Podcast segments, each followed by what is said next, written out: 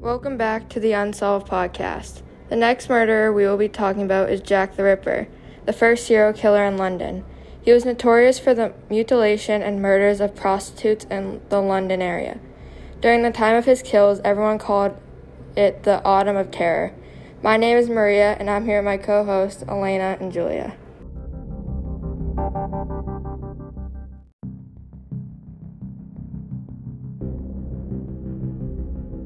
The first murder of Jack the Ripper took place on August 31st in 1888. The victim was a 43 year old prostitute, Mary Ann Nichols, from London's Whitechapel district. She was last seen alive at 2:30 at night. The killer lured her to a secluded area by telling her that they would pay her for her services, then slit her throat. Then, after she bleeds out, the killer dismembered her body. Her body was found only 1 hour later. The killer escaped with no witnesses.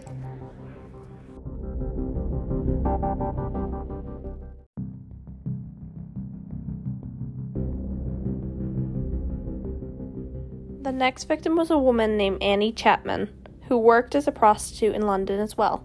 She was 48 years old when her body was found on Hanbury Street. She was mutilated and slashed across the throat.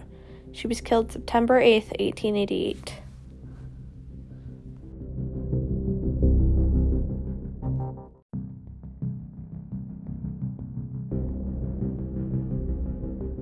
On September 25, 1888, a letter was sent to the Central News Agency. This letter was written by who claimed to be the killer of the two women. This is what the letter read Dear boss, I keep on hearing the police have caught me, but they won't fix me just yet. I have laughed when they look so clever and talk about being on the right track. That joke about the leather apron gave me real fits. I am down on whores and check quit ripping them till I do get buckled.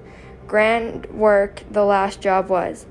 I gave the lady no time to squeal. How can they catch me now? I love my work and want to start again. You will soon hear of me with my funny little games. I saved some of the proper red stuff in a ginger beer bottle over the last job to write with it. When the thick like glue and I can't use it. Red ink is fit enough, I hope. Ha ha. The next job I do shall clip the lady's ears off and send it to the police officers, just for jolly, wouldn't you? Keep the letter back till I do a bit more work, then give it out straight. My knife's so nice and sharp, I want to get to work right away if I get a chance. Good luck. Yours truly, Jack the Ripper. Don't mind me giving the trade name. P.S. Wasn't good enough to post this before I got all the red ink off my hands. Curse it. No luck yet. They said I'm a doctor now. Ha ha.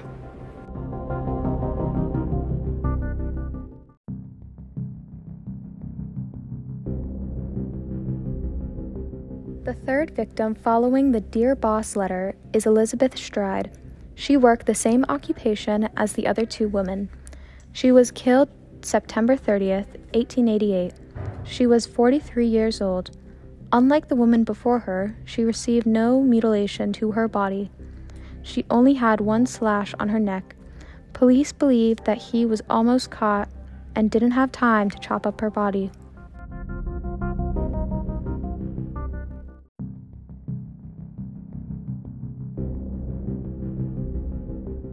Catherine Eddowes faced a gruesome death as Jack the Ripper's fourth known victim. Wandering the streets of London on a fateful night, the 46 year old had no idea that she was about to meet a monster. On September 30th, 1888, her mutilated corpse was found in London's Butcher Square by Officer Edward Watkins.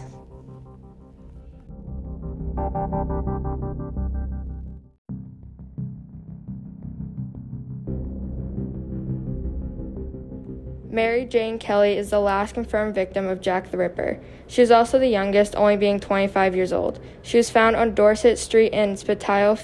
Fields. She had the same occupation as the other four women and had the same mutilation fate as the other three.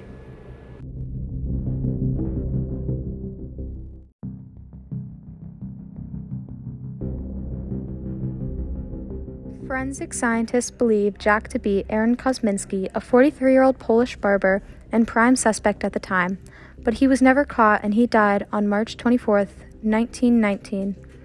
And that's all we have for you today. And thank you for listening to The Unsolved. In our next podcast, we will be talking about the New Bedford killer.